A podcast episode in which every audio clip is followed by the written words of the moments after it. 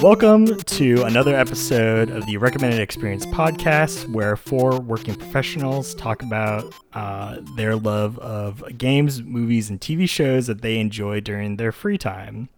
I'm your host for this week's episode, Alex, and joining me is Matt, Hello. Tiffany, Hello. and Yasser. You're and we're in the beginning of November. You know, we're just under a week away for the launch of uh, Xbox Series X and S, and just over a week away for the launch of the PS5. But also, you know, we've just been past, uh, we've just passed actually Halloween, and so kind of wanted to open up this episode with a, a tangential question, but related to Halloween.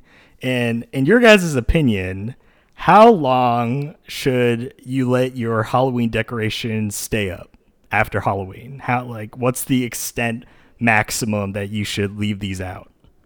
I would give it the weekend since it landed on a weekend this time. So Monday morning it should be down.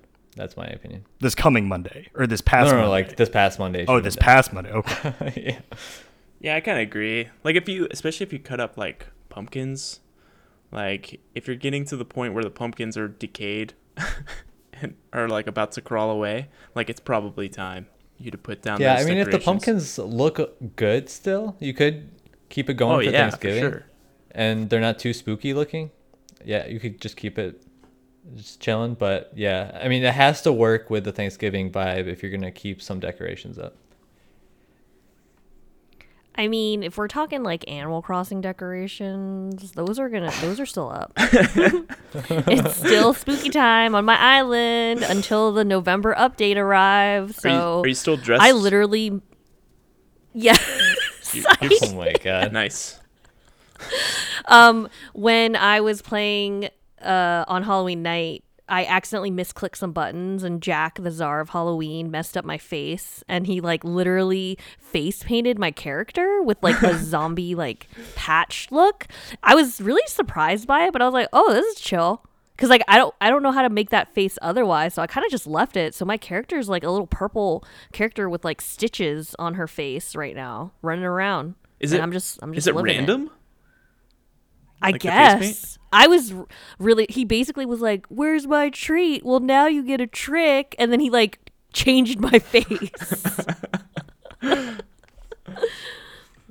Okay. So Uh, it but in- sounds like it'd be better if Thanksgiving occurred before Halloween, so you could buy pumpkins for Thanksgiving and then let them stay out and decay, so then they look particularly spooky for Halloween.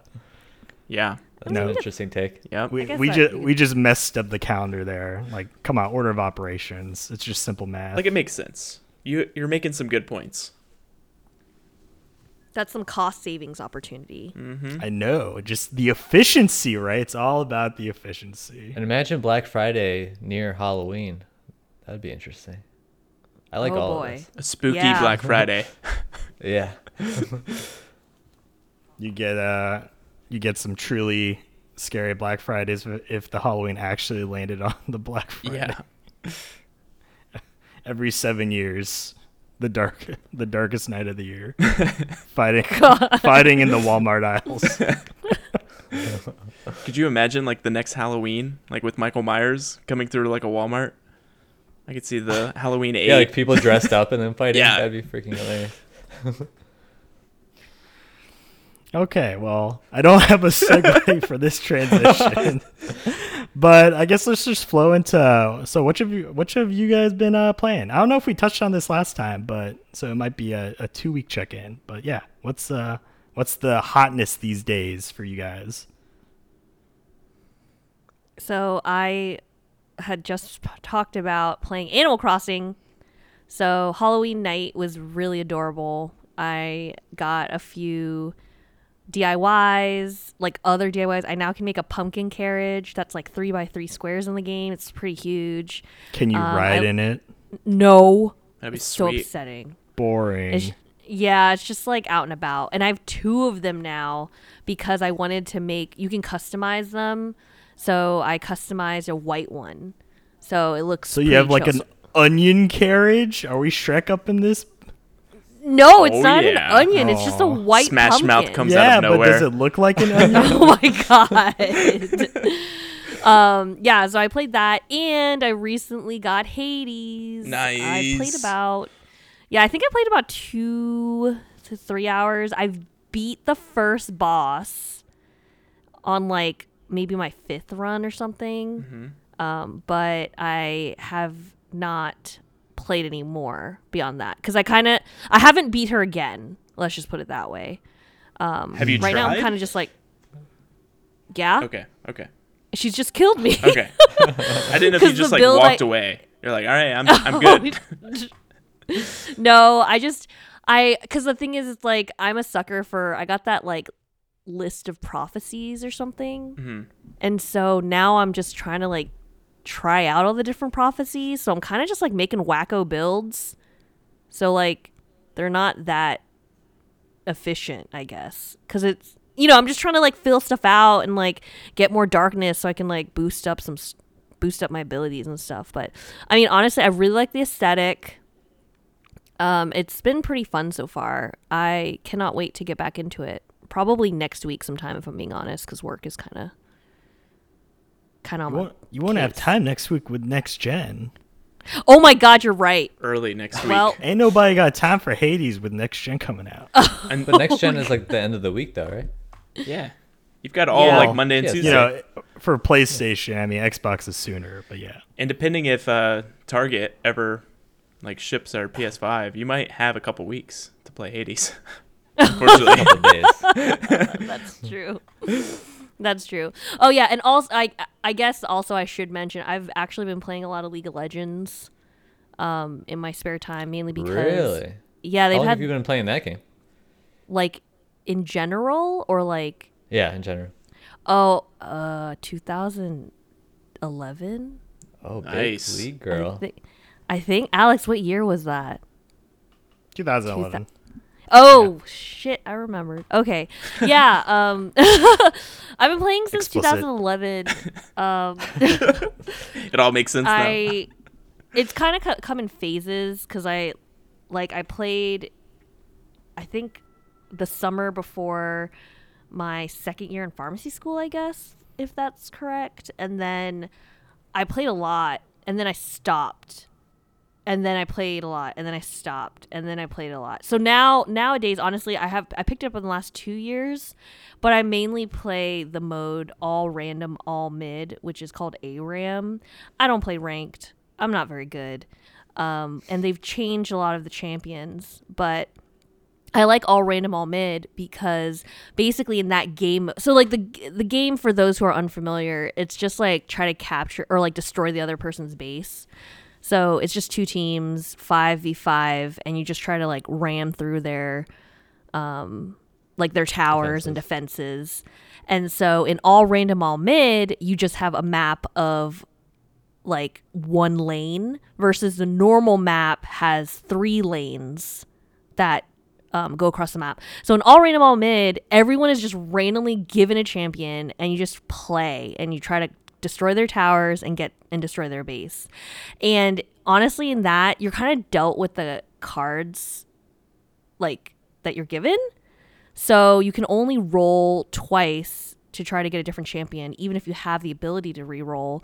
And so sometimes I'm playing a game where I'm like, I don't know how to play this guy, but because everyone's just like given the random champion, you just figure it out and you just play. And if you're not good, it's like less stress. At least for me, because if like if you wanted to play for quote unquote real, you'd play a different mode.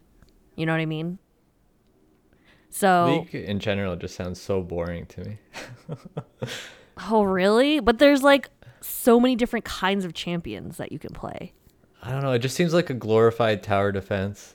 But obviously, I know it's like way more than that. But I don't know. I I really don't like the three lanes, and then you're just like clicking away, trying to kill people. I don't. I know. I don't. I, don't- got don't in like I never was into like League of Legends or Dota, um, but I watched the Dota like World Championships, I guess, um, during pharmacy school. International. Yeah, yeah, yeah, that.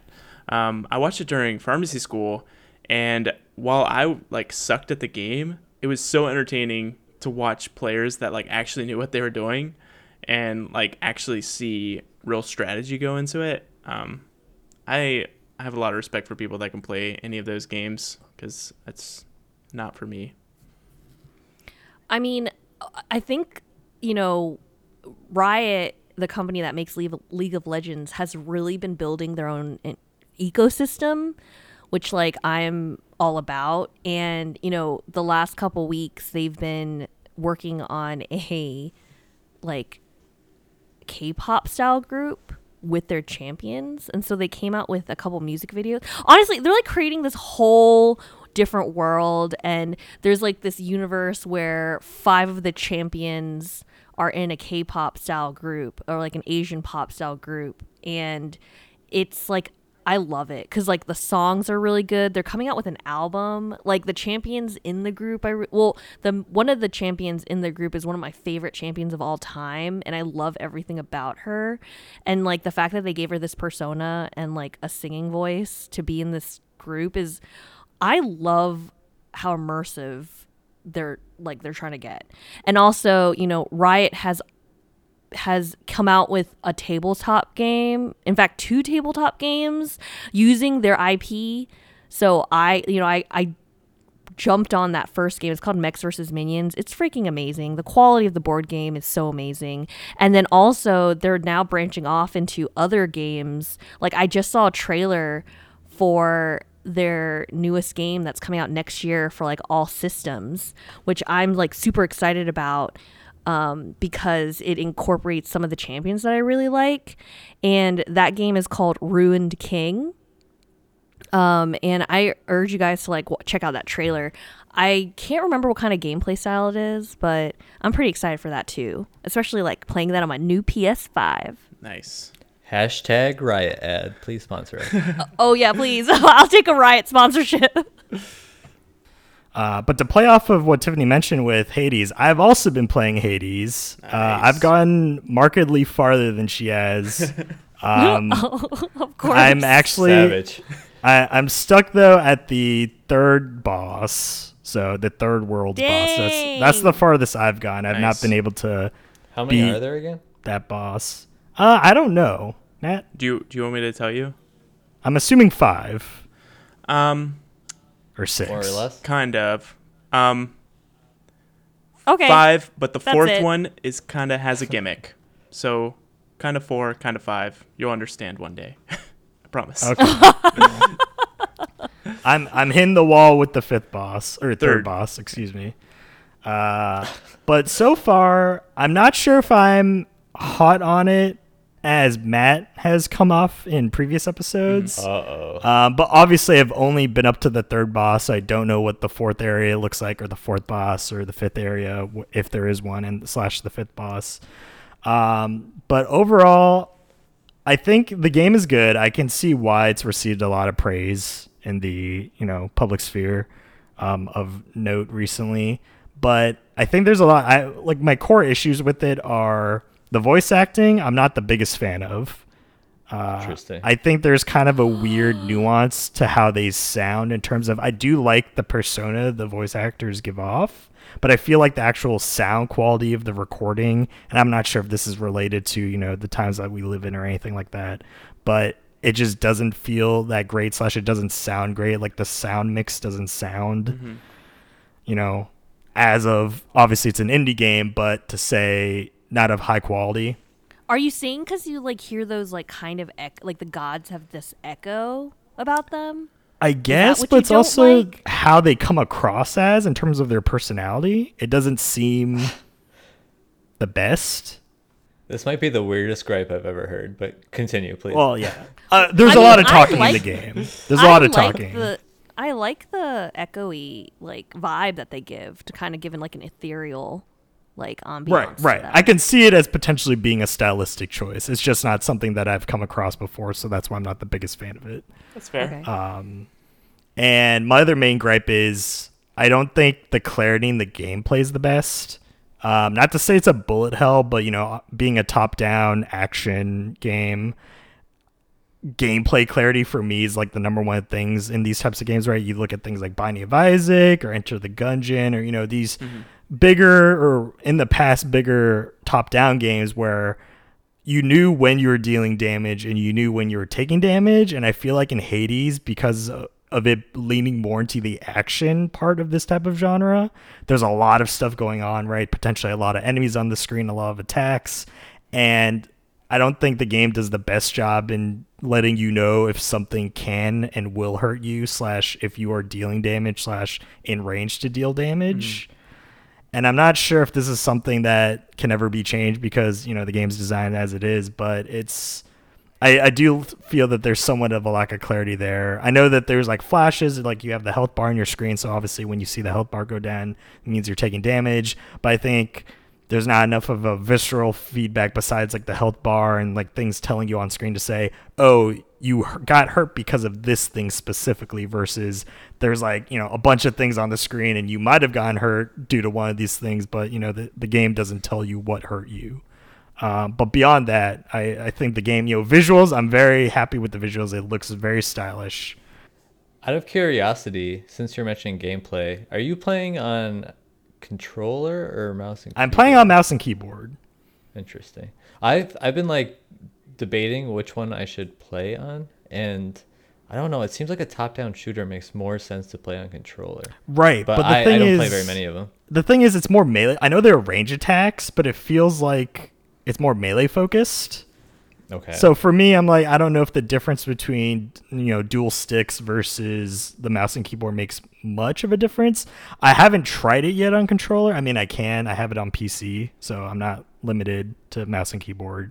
But I just found it easier, you know, to boot it up and play it without having to plug in my controller. Gotcha. Um, but yeah, like I said, this is just my current judgment with how the game is. I haven't done a full, at least one full clear, so I'm not passing full judgment on this, but just up to the third boss. These are kind of what my experiences are, and I've only done maybe ten runs or so. That's fair. So, yeah. I mean, Matt hasn't cried yet. So. No, no, it's it's all fine. the, actually, um, my first block, like roadblock, was the third boss. Like the third boss got me for a long time. So, best of luck. Yeah. and uh, I've been playing another game which Red has Dead. been brought up in the podcast Red Dead previously. Oh yeah, Red Dead Redemption 2. yes, or what? We're all friends now on PSN. We can all watch him oh, get achievements. oh, oh, that makes so much sense. so yeah, I haven't noticed. I am uh, I'm partway through chapter 4. Uh, I know there are six chapters in the game, so and then oh, an wow. epilogue. So I'm chapter 4 You're going so fast. chapter four. Yasser, what and, did you to- do besides nothing? I was chilling, I guess. to put to put this in one. perspective, chapter one takes you about three hours. It's not long. It's a it's about three hours long. to get through chapter one. Oh, three yes. hours? yeah, three hours. Alex, remember we're working professionals, okay? I'm just saying, chapter one's about three hours. Um, and I, and I'm partway through chapter four. I think I'm like halfway through chapter four at this point. Uh, but I am mainlining the story. I'm not doing a lot of you know, I'm not going out. I'm not uh, hunting animals. I'm not helping uh, people that cry out for help as I pass by my horse. You just wave at them. yeah, yeah. Like the camera like actually. Good luck with that. Yeah. The camera tilts towards them, and I just move the camera away back onto the road. you manually look away from them. Yes, I, I have to fight the camera to turn it back. No, no, we're not helping them. Moving on. Uh, albeit though, there, there in the beginning where I did help a couple people, they ended up being ambushes. So you don't always help strangers That's that true. cry for help on the road. Ambushes are brutal. Yeah. Yeah. Um, in my How long defense. did it take for chapter two though?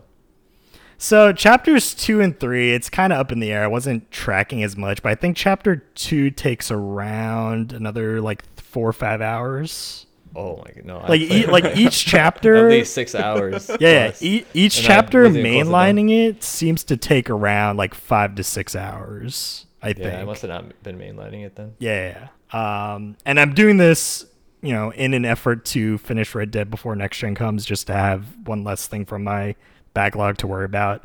Um, but kind of my takeaways, even though I'm just mainlining it, are it's more of the first game but polished. So I love the first Red Dead for all it was worth. You know, roaming the the Midwest, you know, being an outlaw, and this being a prequel to that story and just being a, more of that same being an outlaw, running from the law, and just being in that you know late 1800s time period and seeing, I guess, what you know history tells us of how the Midwest was back then. It's just such a fun time to be in, especially to be able to see all that nature. Um, you know, I've never been out in the Midwest, and also we pretty much don't go out these days due to what's happening in the current climate. So it's just nice to see the outside nature and just kind of you know riding my horse through the streets. Um, so yeah, definitely enjoying it. Matt, Yasser? Enter Matt. Oh, I was waiting for Yasser to be uh, tell us all about. Oh, I'm always last. Remember? Oh, okay. Are we going like we're going weirdly alphabetical, just as long as the Yasser always goes last. um, I'll I'll learn for next time. Um, so I finished Hades like two weeks ago, like two episodes I guess ago, and I honestly played a few more runs, but then kind of went away, which I think is fine. Like it went through its kind of life cycle with me. Um, and you know, I'm all for you know PS5 as soon as next week comes up. Like I have some pre-orders, and I don't know. I don't know if like you guys feel like this when you find a game that you really really like, and then you finish that game, and then you feel like you're in a rut. Like you like try a bunch of games and nothing feels right, and you're like jumping from game to game. That was like me two weeks ago. Um, but I basically went through Game Pass and downloaded a few games, um, a couple that I've been playing with uh, Yasser and our friend Gerald. Um, we've been playing Sea of Oh, Thieves, which is so much fun, and I haven't played it since I, w- I was actually in the first one of the first alphas um, when they initially released. And so seeing it from that beginning and then playing a little bit like over that first release year and then taking a break until now, that game is so much fun. Like it's just ridiculous how fun it is for how little you really do. Um, but Yasser and Gerald It's such like laid back. yeah, fun. yeah. Like you just like drink some grog and like you are playing like a guitar or something and you drink some grog and then you start playing terribly. Like it's just like hilarious. Um And then you start puking. yeah, you start puking and Yasser gets like a gag reflex for his character and so you like try to puke on Yasser's character to like make him And my screen is covered with puke, Yeah. and I'm like freaking out. yeah. it like sounds like it's made up because it it it's kind of what it is. um, but it's a ton of fun, and uh, it's just fun to kind of catch up with them with that. And then when we don't want to relax and we want to hang out, we've been playing uh, a new game for me. Uh, both of them have been playing quite a bit of Dead by Daylight, especially going into Halloween. Uh, I've always seen both of them play Dead by Daylight, and so I downloaded it. Which I'll be honest, like my vanilla Xbox One does chug sometimes, uh, Dead by Daylight, and doesn't run it very very well, but it is so much fun. Um, we've been playing a lot of it. Actually, Yasser and I just got off Xbox before before recording this uh, because we were playing. Um, it's just a ton of fun. Which I And funny story, he almost didn't end up playing it because of something that my PC was doing. Yeah, because so they were playing and they were like having a good time, and so I I log on to Xbox, join the party, and then I hop on, and then we keep getting disconnected. Yasser keeps getting disconnected to the party when we queue up, and I'm thinking like, oh man, this has got to be me. Like I feel terrible. Like they were having a good time before I got there. Yasser's like, well, I'll I'll unplug my, you know, like I'll I'll restart my Xbox. He restarts it, and then it's fine. I'm like, oh, this is great. oh. Yeah, we were convinced it was Matt because we were playing just before he got on. He's like, "Oh, yeah, this is just a sign that Matt's just never gonna play this game." Yeah. And I was like, "Wait, before we give up, because we already started, or we already let Gerald and Matt um, restart their Xboxes, so that wasn't working. I was like, okay, how about you guys just play a game, and I'm gonna restart in the meantime. And they got in just fine. So I was like, okay, well that's embarrassing because we were we were figuring out we were trying to figure out for like a half an hour what Yeah. was going on. But after all that, we finally got Matt playing Dead by Daylight. So that's It's that so much fun, and I'm I'm a complete noob at it.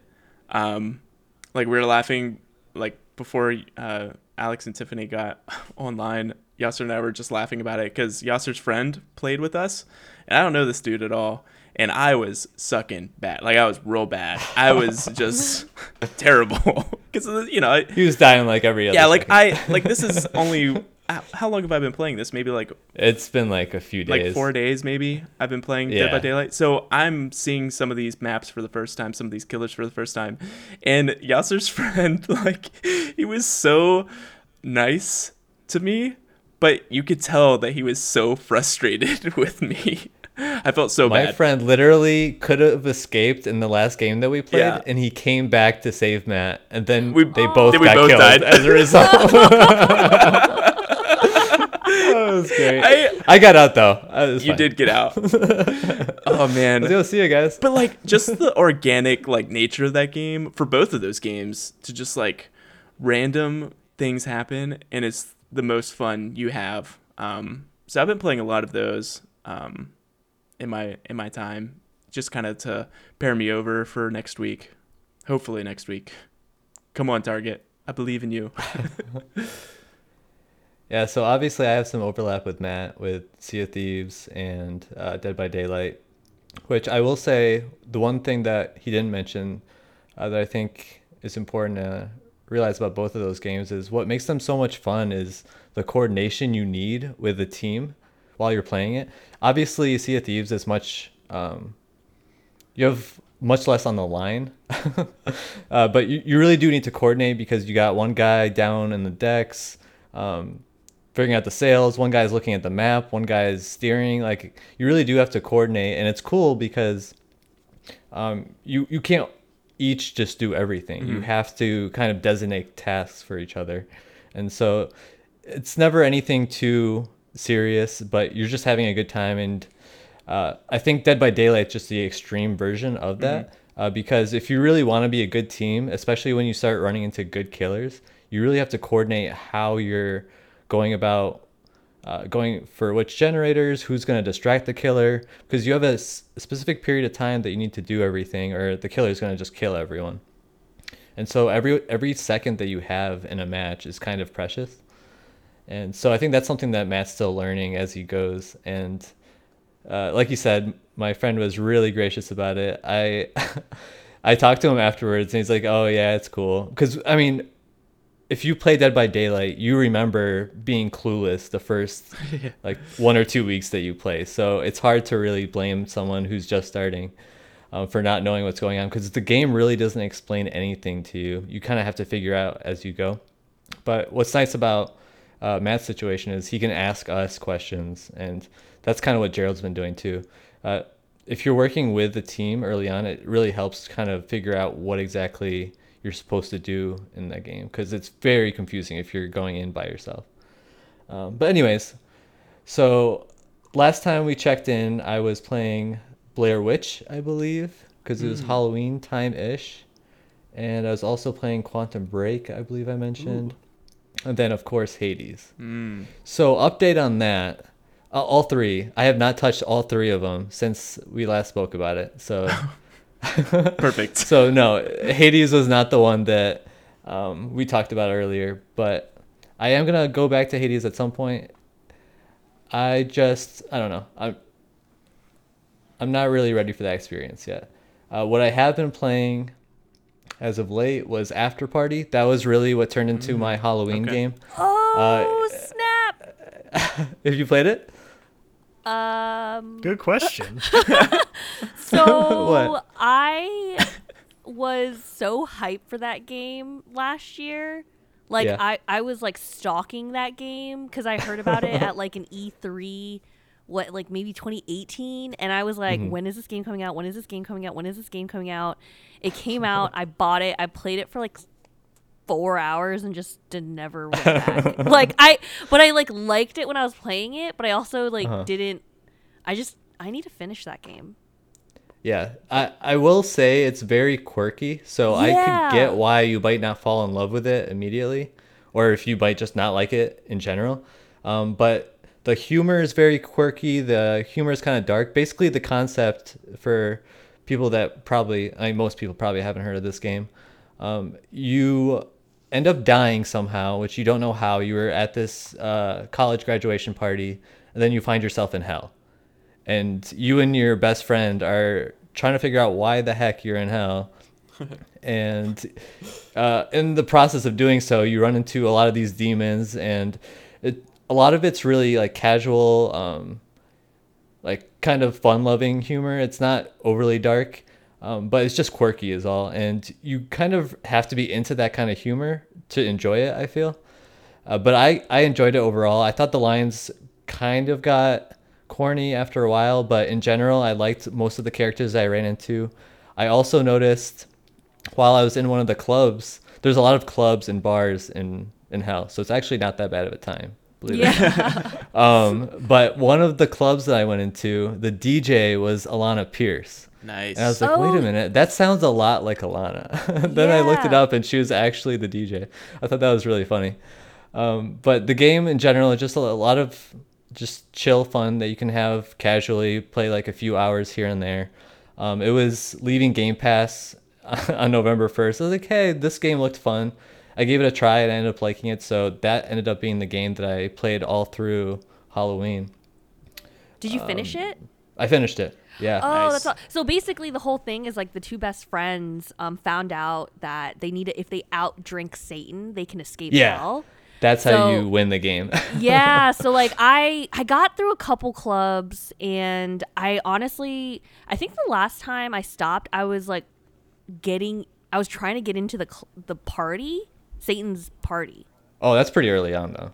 Oh dang okay. I mean i was so hyped for it. Honestly like i like i bought it on release day. I played it on release day. And then like i just never picked it back up again. Um i i do have to admit that honestly when i was looking at that game i was like oh man this is like the switch game for me. It's like i'm so excited. But when it came out it only came out on playstation 4 i think and i guess xbox. It came out on consoles and not on switch.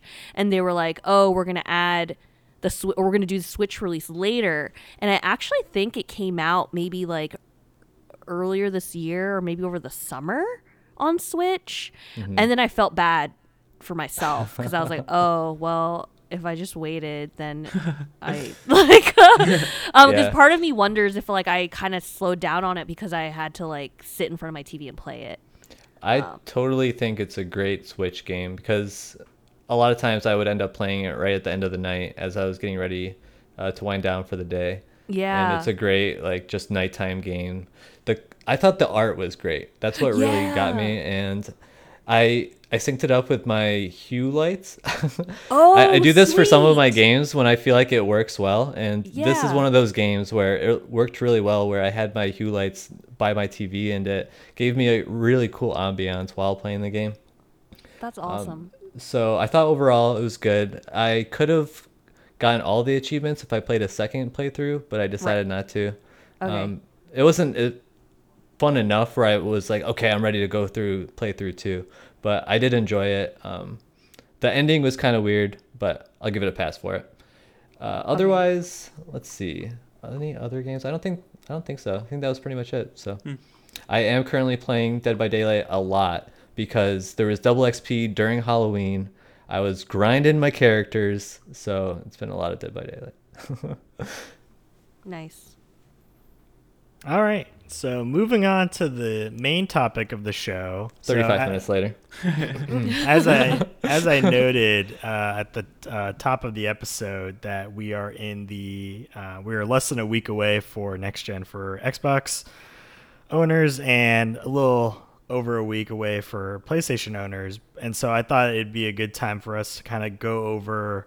Uh, the experiences that we discovered this past generation, whether it was specifically on uh, Xbox One or PS4, or maybe just media in general that you've uh, first engaged with kind of in the past decade, and something that you'd want to either shout out to our audience or uh, something specifically that uh, might have been either popular or something you just engaged with and thought, you know, you can recommend as a pass and maybe the, for those of you listening out there you don't necessarily need to engage with it.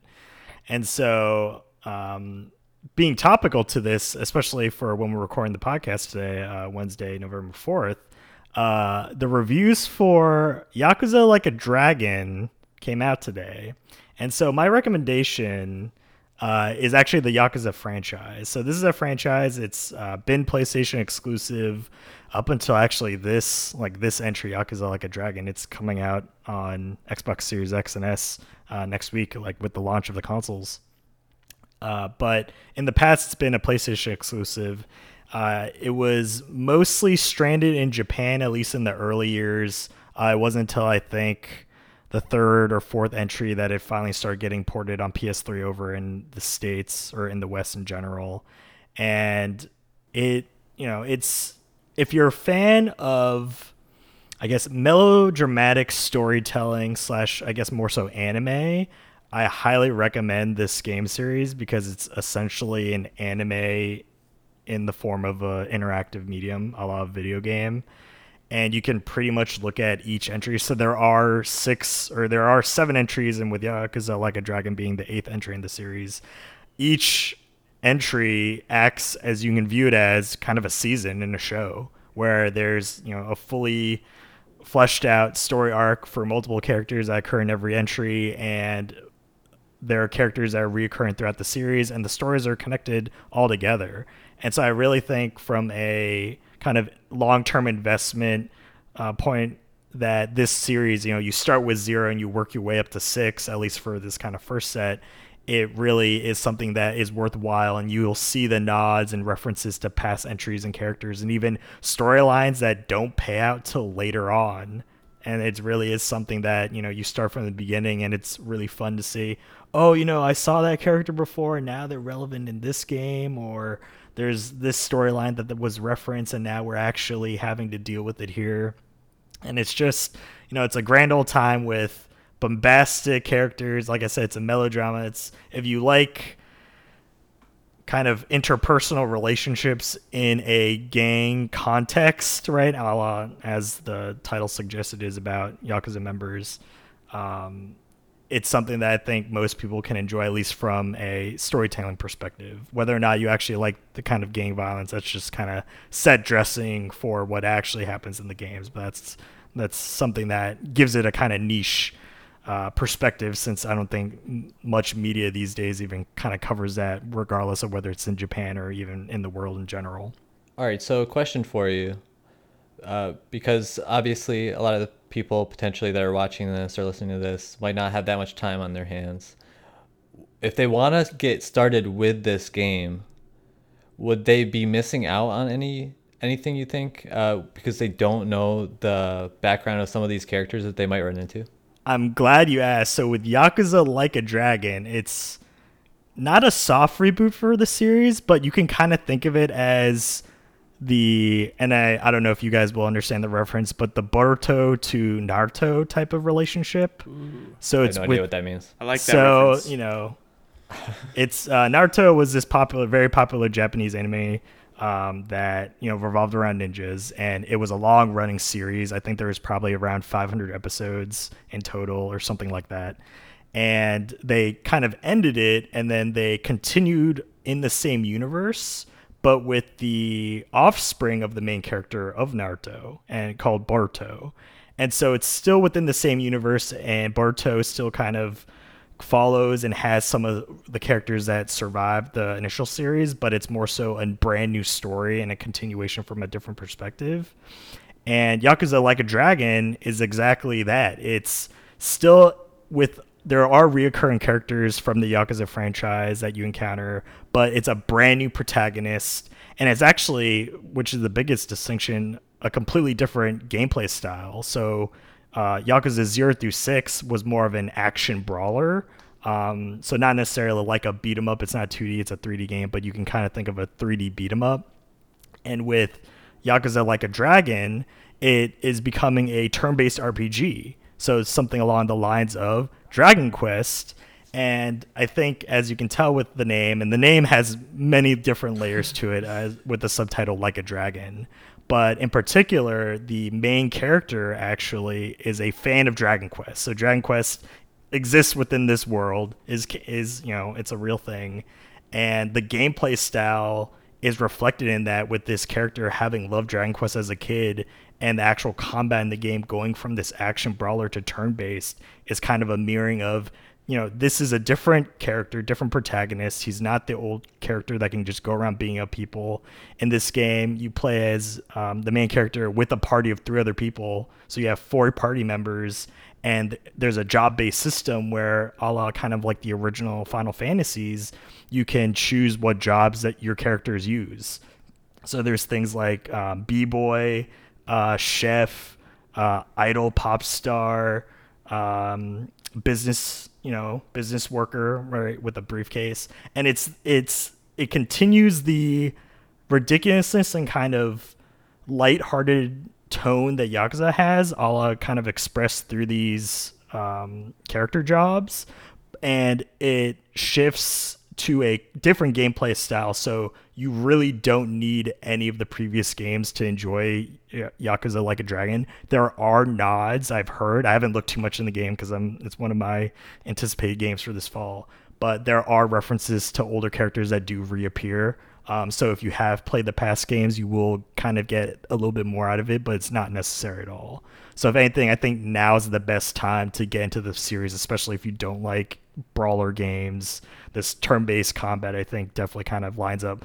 And I, you know, even compared to Persona, if you're a fan of the Persona series, I think definitely with Yakuza Like a Dragon, it is more geared towards your preferences in terms of interpersonal relationships, character-driven story, and you know, turn-based combat.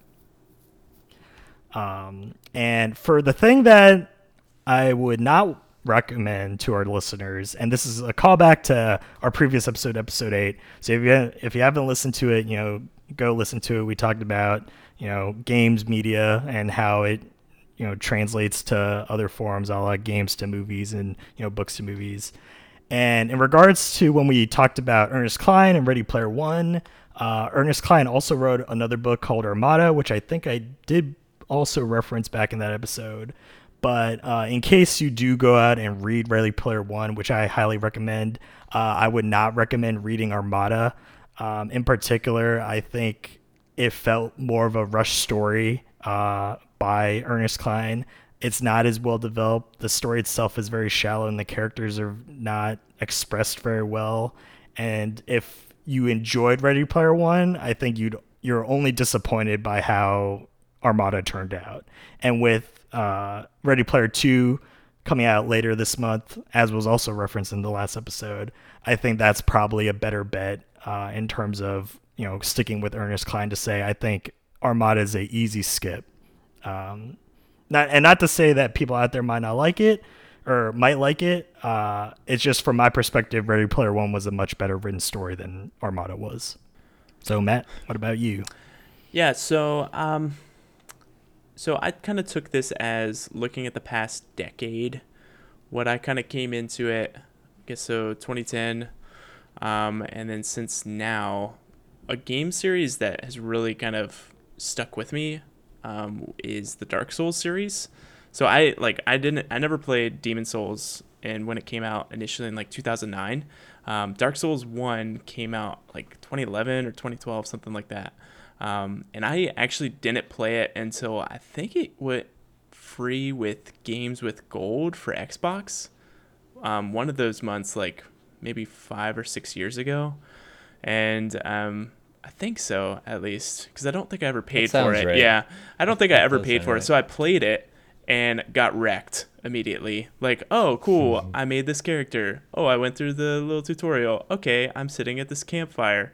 Oh, I'm gonna go over to that gravesite over there, and then like 20 skeletons came out of nowhere, and then it's like you died. Just comes on the screen. You're like, okay, I'm going to turn off my Xbox now and never play this ever again. um, but I, I, um, there was a few guys from IGN, um, Rory, Krupa, and Gav. Uh, they're at the IGN UK team, and they actually um, now have their own company called RKG. Um, but they had this uh, this series called Prepare to Try, and um, they took one guy that had never played the Dark Souls series and stuck him with um, one dude that like loved the Dark Souls, like knew everything about the lore and everything, and then just one dude that was there just to talk trash like the entire time. Like he was just talking the entire time, and it was the best series. I would recommend for sure go watch those series. Um, they're still on IGN's uh, YouTube channel. Um, so I started watching them, and they were hilarious. And this one guy was playing the game, and so I booted it up and started playing it and kind of was really careful. Like for those of you that don't know, it's like set in like a medieval time and it's, you know, swords and arrows and shields and all that thing, but it's known to be just cruel. Like it's it's wickedly difficult as a game. Um, but ended up finishing it, beat it, loved the game. Um, when immediately at that time Dark Souls 3 came out, played that, beat it, um, beat the DLC, 100%ed it and now I'm like can't wait for Demon Souls to come out next week. And for me, like just that, what they did is it just poured so much lore and like history into this video game that kind of like transcends all the games. And to me, it's like watching those old videos of these guys, like three guys from Wales and Ireland and England, just like talk and like play this super difficult game and beat it. Like it's just it's just fun uh, to do it. So I would say like if you have the stomach for it and want a good challenge, I would say any game from From Software is a is a way to go um, for sure. Um, but then one one other that kind of goes away from video games is that um, actually one of my co-residents when he left and he did a second year residency out in Arizona, um, we were catching up and he was like, "Hey man." You should check out this TV show. Let you know you should watch it with subtitles on because it's like a Spanish show. And to me, like, I had never watched a Spanish show, and I was like, okay, sure, I'll watch this. So he recommended Money Heist, which is on you, I don't know, on uh, YouTube, on Netflix. Have you guys ever watched Money Heist? I have Not not. yet. no. Oh my gosh, it it is so good. Like, um, I didn't know what to expect. Of course, like it. I think there's there's three seasons now, and three or four seasons. Um, and basically all it is it is a money heist. Like it's it's just a, a bank robbery basically, and the main character all he does is make this ridiculous plan and counts for everything. And just like it's such an intelligent show and like keeps you enthralled and like a, a very big thriller. Um, I it's probably one of my favorite shows that I've watched this past decade. And like that's saying a lot because there's been a ton of great shows out there. But I think because it caught me so off guard and came out of nowhere that it just like swept me away. And I would say for everybody, especially you guys um, who are listening to me right now, I don't know how many other people will be listening to me say this, but go check it out. It's a great TV show. Let me know how it goes. Actually, ex- except Well- not you, Yasser. You have to watch The Mandalorian. I'm sorry. you do not get a pass. But I just finished uh, a German show, so this seems like a good segue into another show. Perfect.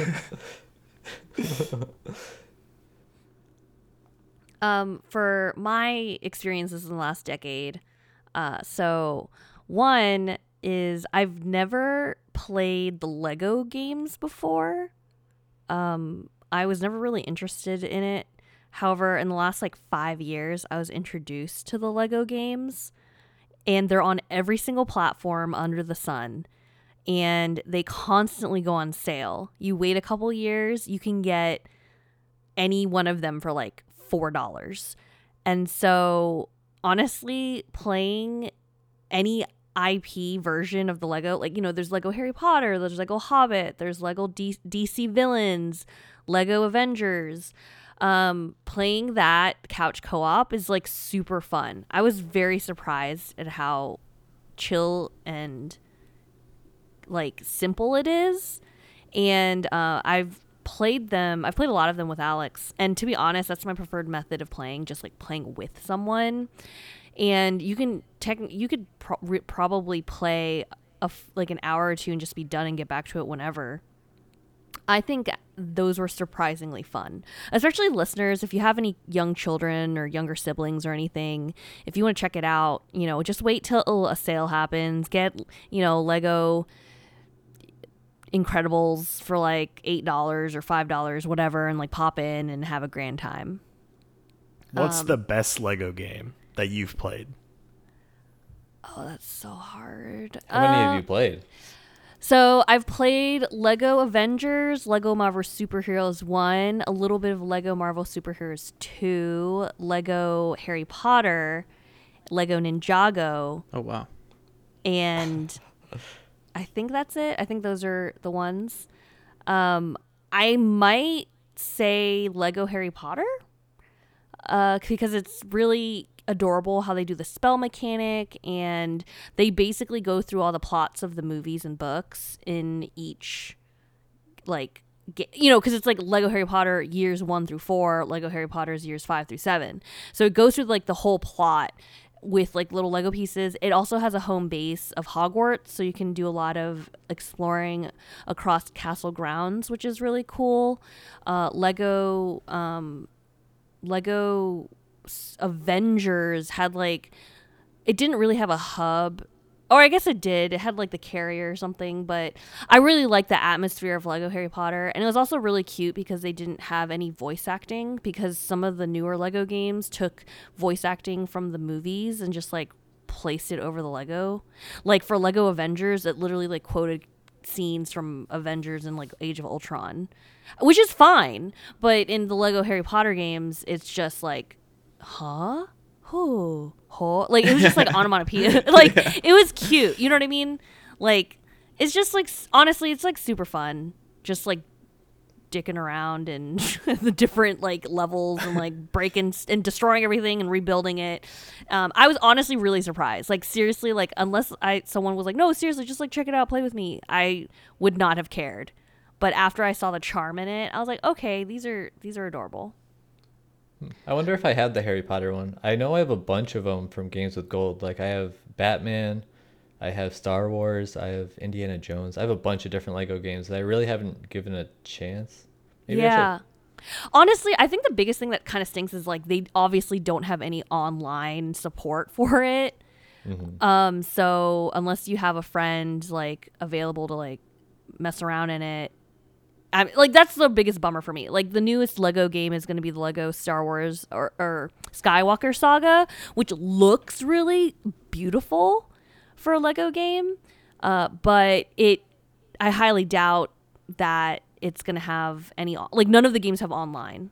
So that's, really yeah, that's the biggest bummer for me. That they don't. I wonder if Well, they will think- for this next one. I feel like the demographic is parents and kids. Oh. Yeah, makes sense. what are you trying to Um, say? Yeah. but I honestly like I think the biggest like pitch is that wait for it goes on sale. You know, the game's release it's like 60 bucks or now probably next gen's going to be 70. I have no idea. But honestly, I you can get a bunch of them now for like $5 less than like $10. It's I think it's r- uh, money well spent.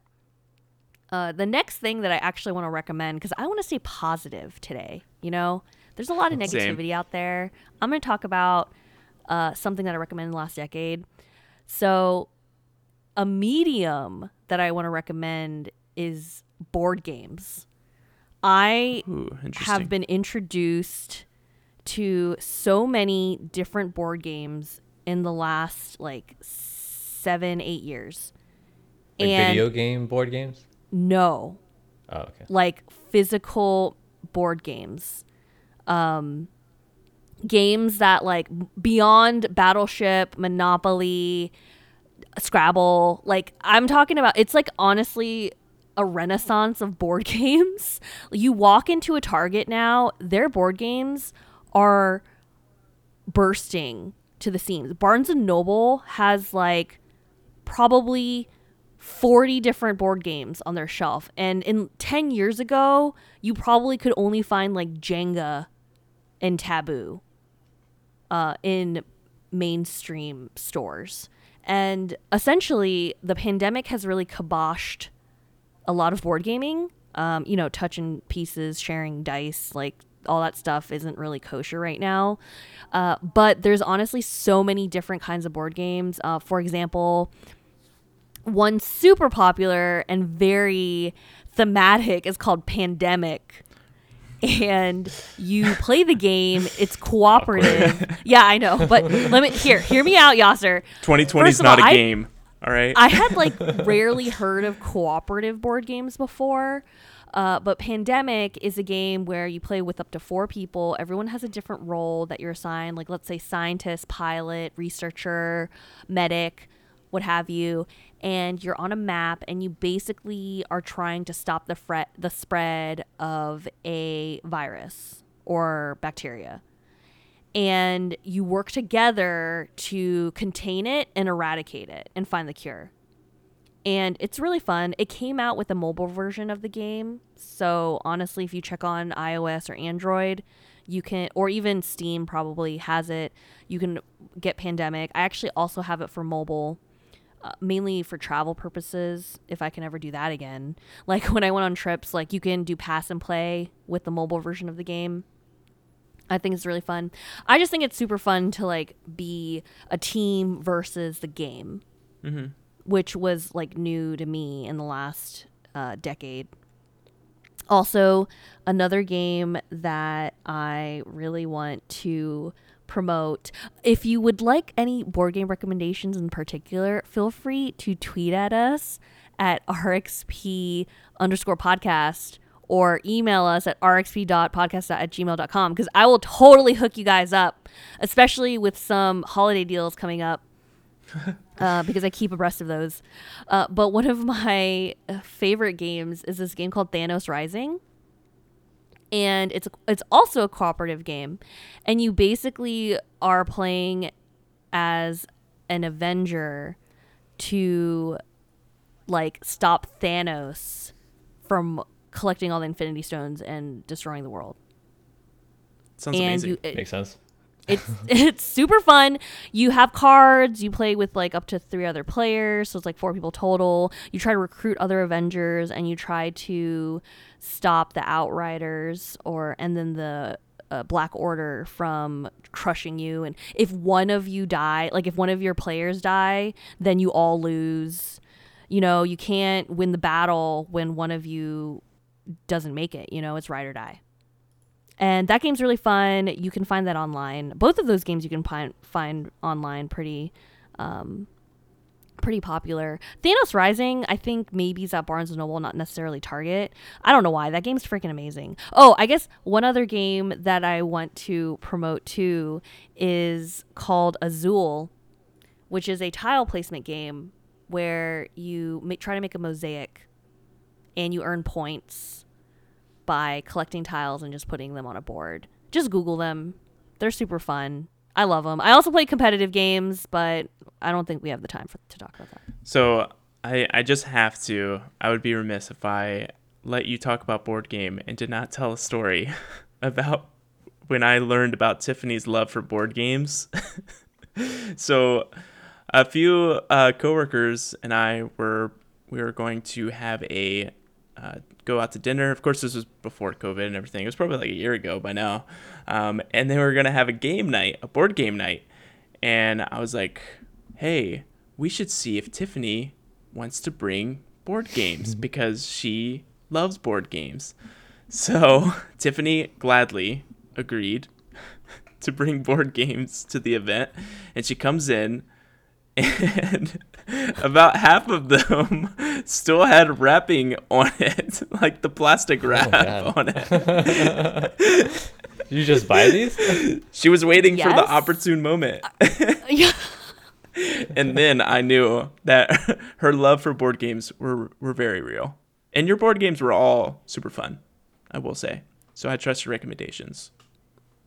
I have a lot of recommendations. I wish I had more board games, but that's it. Yeah, board Oh. games is a good recommendation Mm. for sure. Don't don't you worry. No, I'm just kidding. I honestly, I think part of it is that like in the past, I was always going and hanging out with those who had the board games, and then when I moved down here, or when I like got a real job and moved away from my friends who had the board games, I was like, well, I need the board games now, I guess. Cuz like no one else really knew about board games, and so I was like, well, I guess I'm the one that has the board games and I got to introduce it to people. Mm-hmm. I kid you not, one of my closest friends where I live now, when we first met, they had they only owned Jenga. And now they own probably just as many board games as me. Hmm. That's hilarious. Well played. All right. Uh, so for my games, uh, I think I have two of each. So I'll I'll go ahead and uh, start off with the ones that I did like from this past decade, and I kind of had trouble if I should include some of these because I know like a decade's a very long time. So some of these games I started playing, or actually both of the games I'm about to mention I liked, I started playing on the 360, and I continued playing them on the current gen or Xbox One. And so the first one was Tomb Raider. Uh, it was one of those games that you know, um, PlayStation has always had that kind of game. Like Uncharted was always accessible, but I hadn't ever played the Uncharted games. I was told that this game was similar to those games, and I thought I'd give it a try. I really like uh, how the series was developed. I think the games are beautiful, and uh, they really do show off uh, the console, whichever console you're playing on. It's definitely going to show it off. Um, I don't know if there's a new one uh, around the corner, but the three that have come out so far have been one of the better single player experiences that I've had at this gen. Uh, at least as far as like a linear single player experience, I thought it was pretty good. Um, and then the other one, which I have significantly more love for, um, but I just wanted to stick with like franchises. Uh, but the other one was Forza Horizon. Oh yes. So ever since the Need for Speed Underground days, Oh, also yes. which I loved. I was always looking for that next racing fix, and I couldn't figure it out. Like I I had no interest in Forza Motorsport. That was too sim for me. I, I never really got into sim games. Um, I guess it just seemed too complicated. Um, I really probably should start trying the motorsport games because I've only heard good things. But I really wanted something that was arcade, but also had so much customization like Underground did. And the Need for Speed games just never gave me as much as I was really looking for. Like, I actually played Most Wanted, and the one that I liked the most uh, after Underground, I think, was Hot Pursuit. I played that in college, and I actually enjoyed that. Um, it was fun as like a distraction, but I never really got super into it. Uh, but Forza Horizon like completely reinvigorated my love for racing games, and it's a great mix of both arcade and sim because there's a lot of tuning that you can do in Forza Horizon that you wouldn't expect out of an arcade racer. Um, but if you really want to take the time and tune your cars, um, you absolutely can do so. And what I really loved about the first game, uh, when I got introduced to it in late in the 360 generation, was that they had these rivals. I think they called it, uh, where at the end of your race, you got to see how you matched up with all your friends list, as well as how you matched up worldwide, as far as the timing that you had on uh, on the race itself. And I really liked how they implemented that into the game in the first game, which I don't think they did as good of a job in three. I hope they have something like that in four. Maybe Matt can uh, mention that afterwards, but they it was in your face and I always wanted to beat all my friends after I finished a race and I would show off afterwards and then I would try to get on some races at least where I thought I was getting pretty good at it. I would try to get like I don't know like top 1000 or something like that. Like t- that would be like top 0.1%. I-, I thought that was really cool and the music on top of it all was So good. the thing that kept me going back to it because the music was incredible. I I I think that was about the time that I started getting into EDM and I loved the Pulse uh, radio, but they have three different radio stations, so they really have anything that you're looking for. They'll probably at least have uh, something that you like. Um, but I fell in love with the Pulse radio station. I have a lot of the songs from Horizon on my like actual iPhone, like where I listen to most of my music. So the soundtracks in general keep me coming back to the games because I feel like that's one of the key aspects of the experience. I don't know if you would agree with that, Matt. so much same. Like I honestly listened to something on my Spotify on my way to work this morning that is in Forza uh, Uh, Forza Horizon 3. Like, not even Forza. joking. Forza. Forza. Halloween. Forza Horizon. it's a it's an alternate. Uh, it's also great. It's the Halloween version. Yeah, yeah. Horizon. You uh, you drive in reverse. It's great. Um, no, but it's so good. They have an even more. They have even Yeah. more music stations in Horza. Dang it! I, now say it. Dang it! I thought you did on purpose. I didn't mean to say it. Forza Horizon Four. They have more. I'm stop. I'm gonna stop talking now.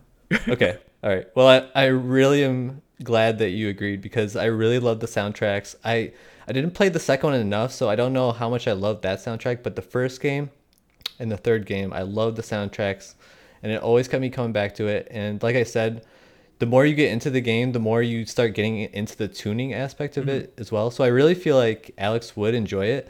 Um, you have have you tried Horizon Three because it's on PC, obviously. Um, I I know that you've watched videos of Horizon Three because you mentioned you were at least aware of the Hot Wheels DLC. Have you played the game? Yeah, yeah. I actually own Horizon 3. Uh, Okay. With, with the Hot Wheels DLC. So how do you feel like Horizon matches up with Need for Speed? Like, why do you like? Because I'm pretty sure you're gonna say Need for Speed is better, because you were talking about how much you love Need for Speed. What do you like about the gameplay of Need for Speed versus what you saw in Horizon Three? I think with Horizon, you know, they skew it more as the it's it's kind of the set dressing for racing games, right? Because for the most part, most racing games don't have great context. It's just you know you're racing, and you know Need for Speed tends to drift more towards uh, right like police chases, element. crime, and right yeah people like characters and they're kind of being like the focal point right because it's always we're racing in order to Sure. like, you know commit some sort of action right and then with horizon at least with horizon 3 as far as i'm aware uh, it was more about kind of a festival like thing so it's more lighthearted it's just Right. we're racing across and i think horizon 3 is australia right Yeah. yeah it's like we're just racing across australia so like Yeah. just have fun It Um, really is I- that. Yeah, yeah. you're right. And I enjoy it both ways. Actually, for Horizon 3, and it's something that I don't think is in any other game, but the feature I like the most is the voice assistant. Um, yes. Since I have Horizon 3 on PC, right, it's very easy just talking to my mic and activate the assistant and say, Anna, um, route me to like the nearest race or event or whatever. And it just, um, like, you know, like Google Maps, like Siri, it just routes your GPS in game and like sends you on your way.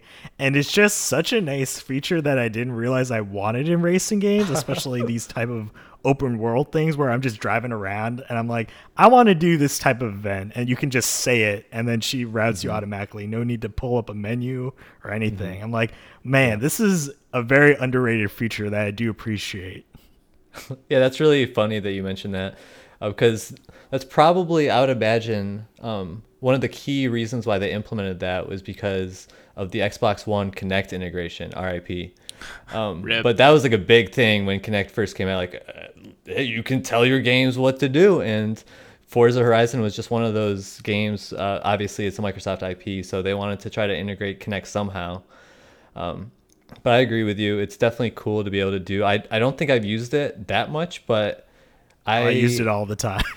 I wonder if it worked. I'm pretty sure it does work with headsets, even on Xbox, ev- even if you don't have a Kinect. So maybe next time I hop on, I try that. Um, but it's kind of funny because I feel like the voice assistant is kind of hilarious, even though she's not supposed to be. But she's like so monotone. It's it's kind of hilarious to me. Anyways, getting sidetracked. I actually love the fact that Horizon is about just the love of racing because for me that's kind of why I got into the first Fast and Furious movies because it was all about the racing, all about the cars. And that's what I love about those kind of experiences. And that's why I don't like the most recent Fast and Furious movies where it's all about heists and the story with the family. Like, okay, cool, that's fine. But I want to see races in the movies. And you don't see that enough in the newer movies. And maybe that's why I don't like Need for Speed as much either, is because it detracts from the racing element. Not saying that it's not about racing. There's a lot of racing in Need for Speed. Don't get me wrong, but there's a large emphasis on just like this these story elements that I don't really care for, like the voice acting and the acting in general is just not great in those games, obviously. Um, But for Horizon, it really focuses on loving cars, loving racing, and that's what the festival is all about. Not only the music element, but also just the enjoyment of racing. And um, I guess the only real progression they have is the wristbands, which I personally thought was a pretty cool idea. And then there's barn finds where you can uh, find retro cars. I guess just for me, it makes the most sense to have a game where it's all about trying to display the cars in the most beautiful way possible, which Horizon is a beautiful game. I love the setting in Australia, by the way, because you get to see so many different settings, especially if you uh, get the DLC as well. You got desert, you've got jungle, you've got cityscapes, you've got um, a blizzard mountain, and you've got Hot Wheels. Like it, it honestly the has it all Orange Road. yeah, there's so many different loop-de-loops. experiences you can have in one game that it's really probably my favorite racing game ever. Um, but the one side note is I haven't played Horizon 4 yet, so It's quite good. we'll see if it stays that way. Um, but I really love the setting of Horizon 3, so it's gonna be a tough beat for me, especially because I love the soundtrack as well. And I Um, think but- for Horizon 4, there was a Lego DLC. There is, yes, yeah. yes, there Yeah. was. And I guess the one last thing I'll say about Horizon is I love the fact that it's open world too. Like it's very focused on racing, but you can you can finish that race literally however you want. Like you can go off the bat or off the beaten path on a lot of the races. Um, you're probably not going to win because you're going to run into a million trees, but I just love how open world the game is, where you can explore and drive pretty much anywhere in your car as long as you can see on the map, which Need for Speed again is much more linear as far as the gameplay goes. Um, but there are like specific shortcuts you're supposed to take or supposed to be able to take. Um, so yeah, I really love Horizon. Now, as far as the games that I didn't like as much that in one case people really did love, um, I'm gonna just go out, go ahead and start with that Getting one. nervous. Yep. Oh no. I did not like Overwatch. Like I really, really disliked Overwatch. After we talked about it today and ah. everything, we just talked about Overwatch. I know. Oh man, this sounds like a backstabbing in progress. Listen, I I don't. I feel like I. I don't know. Like, I say that I don't like the art style, which I absolutely do not like the art style of Overwatch, and yet I like the art style of Fortnite. It's weird. There's very similar art styles, but the Overwatch art style I hate. I hate the characters art style, and I hate the like kitty nature of the gameplay as far as the like how the guns work how the abilities work it just didn't do it for me and yet i fell in love with fortnite for multiple seasons so i get why people like overwatch i think it's a very good game i could never get into it i could never enjoy it enough to recommend it to other people but i know people love the game so that's one of the games for me i'm sorry matt It's okay. It's okay. I haven't played it in years. It it was a lot of okay fun, it's good to hear but it yeah.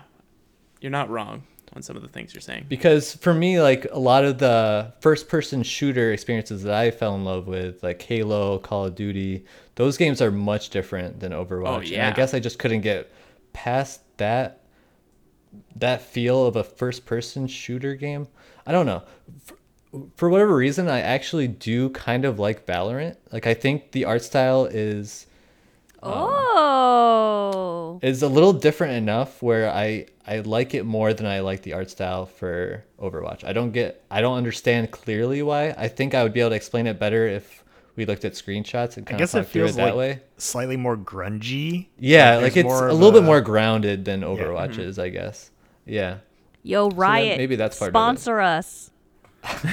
But at the same time, I never fell in love with Valorant. I felt like every time I tried to get into it, it really kind of It really We were kind so of close at a sponsorship. Riot, stop listening right now. All right, yes, you continue. I'm not gonna say anything bad about Riot. Whatever. Um, I will say though, I feel like it really encourages you to play with a full team because if you want to really get into it and get into the competitive scene, you really can't get into it without at least having a few friends that you're playing with, and you have to take it pretty seriously. It's not like a have fun for a few matches and get off. And the matches are really long. Like each match takes like 40 minutes. It's, Oh man. It's wild, yeah. Um, but it's overall it's a pretty fun shooter. Um, I just couldn't get into it because of those two things, and the community can be pretty toxic. Oh well. Anyways, that was not my second game. What was my second game? Oh, Oh, the drive-by. the drive-by shooting of Valorant. Just to kill the uh, sponsorship. yeah, real quick. Um, the other game that I wanted to fall in love with so much but couldn't was Destiny, and it really breaks my heart because I loved Bungie. Obviously, I was a huge Halo fan, and I Bungie really could do no wrong with any game they came out with, and it was sci-fi. It was sci-fi. It was first-person shooter. Like, what could go wrong? Um, but then they partnered with Activision, and it, I'm pretty sure that's what ruined it. I, I, I don't have any I'm not positive that was the case, but from all the stories that I've heard, I've even listened to podcasts with Martin O'Donnell, who is the soundtrack director on both the Halo games and the early Destiny games, and it seemed like there was a lot of um, unrest with the developers as well as the publisher early on, and a lot of the talent left Bungie around that time, including Martin O'Donnell, which I I felt was really essential to the atmosphere that you get got to experience in the Halo games. Um, there was a slight return of to form with Destiny 2, like the story and the plot was a little better, but it still did not hold up. Like I think Matt could agree, we got bored of it after a few months because the thing with Destiny is you're just repeating the same locations over and over again. And some people like that grind. I get it. Like a lot of people loved Destiny 1 and Destiny 2, but I don't like grindy games like that and maybe that's why I just couldn't fall in love with it. But I really thought that even though it was a grindy game, I would still enjoy it because how great Bungie is as a developer. Um, and I the one thing I will say um, is that I have some hope for Destiny 3 or whatever their next game is because they have left Activision. Sorry, Activision, I'm shitting on you pretty hard right now. Um, but I do think that's going to help them in, in the future because they're going to go back to less money grabs and more trying to help grow their fan base, which Bungie was really known for uh, with their Halo games. So I'm excited to see what um, Destiny and Bungie do next. Uh, I want to play the new DLCs that are coming out, especially since they're part of Game Pass. It doesn't hurt to try them. Um, but it really disappointed me, uh, the first two games, just because of how re- repetitive it was, how money grabbing uh, the first two games were. So I hope that Bungie can return to form. All right. Well, I think that wraps things up. Those were some of our uh, recommendations for things to check out and things to potentially avoid. Uh, if you have recommendations for us or recommendations that you just like to share, uh, write in at rxp.podcast at gmail.com or tweet at us at rxp underscore podcast. Um, and also recommend the show to a friend. You know, if you like what we're talking about here, you know, just reach out. And until next time, take care. Bye. They have even more music stations in Horza. Dang it!